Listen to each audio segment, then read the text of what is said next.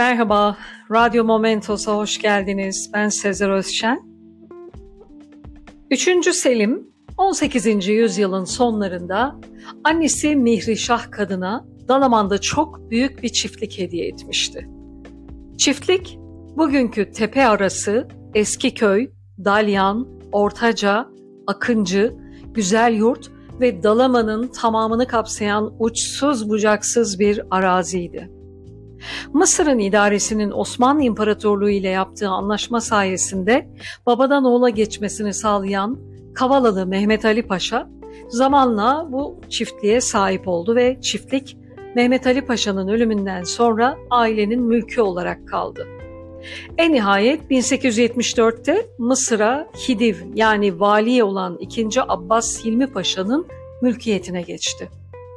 Abbas Hilmi Paşa 1905'te Nimetullah isimli yatıyla Dalaman'a 12 kilometre mesafedeki Sarsala koyuna gitti. Bugün Muğla'nın ilçesi olan Dalaman o günlerde henüz yoktu. Sadece deniz kenarında sazlardan yapılmış 30 evlik Söğüt isimli bir köy vardı. Ve Dalaman derimli bir ovadan ibaretti. Av hayvanlarının cirit attığı uçsuz bucaksız ovayı gören av meraklısı vali bölgeyi çok beğendi. Sarsala koyuna iskele ile depo inşa ettirdi ve koydan çiftliğe uzanan bir de yol yaptırdı. Yolun her iki tarafına Mısır'dan getirdiği okaliptüs ağaçlarını diktirirken çevredeki bataklıkları da kurutturdu.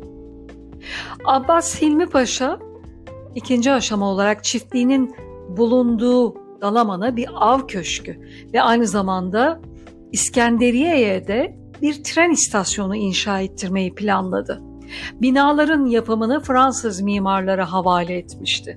Fransa'dan yola çıkan ve av köşkünün malzemeleri ile binanın projesini taşıyan gemi Dalaman'a, tren istasyonunun malzemeleriyle projesini taşıyan diğer gemi ise Mısır'a gidecekti.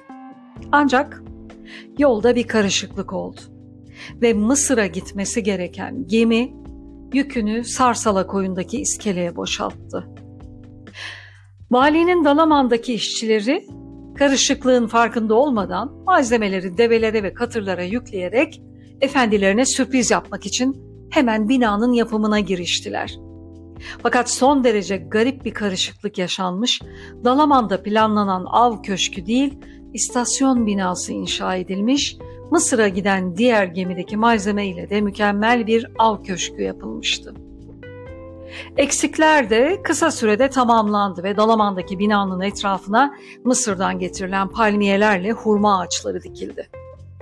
Tren yolunun bulunmadığı Dalaman'a istasyon binası yapılması valiyi hayli şaşırttı ama binayı yıktırmadı ve istasyonun yanına bir de cami inşa ettirdi. 1928'e kadar Hidiv Abbas Silmi Paşa'nın mülkiyetinde kalan çiftliğe Türk Sanayi Bankası'ndan alınan bir kredi ödenemeyince devlet tarafından el kondu. Çiftlik 1938'de Devlet Zirai İşletmeleri Kurumu'na devredilirken istasyon binası da 1930'dan 1958'e kadar jandarma karakolu olarak kullanıldı. Dalaman Köyceğiz yolu üzerinde Dalaman Çayı'na 10 kilometre uzaklıkta bulunan devlet üretme çiftliği trenle tanışamadı ama bölgedeki tarımın gelişmesinde büyük katkısı oldu. 1905 yılında Hediv Abbas Hilmi Paşa çiftliğinde çalıştırmak üzere Mısırlı ve Sudanlı siyah aileler getirmişti. Paşa çiftliğini kaybedince Mısır'dan getirdiği Sudanlı ailelerin bazıları geri dönmüş, bazıları da Dalaman'da kalmıştır. Çiftliğin satışı sırasında Dalaman'da kalan Afrika kökenli ailelere devlet tarafından Ortaca çevresinde bedelsiz toprak verilmiştir.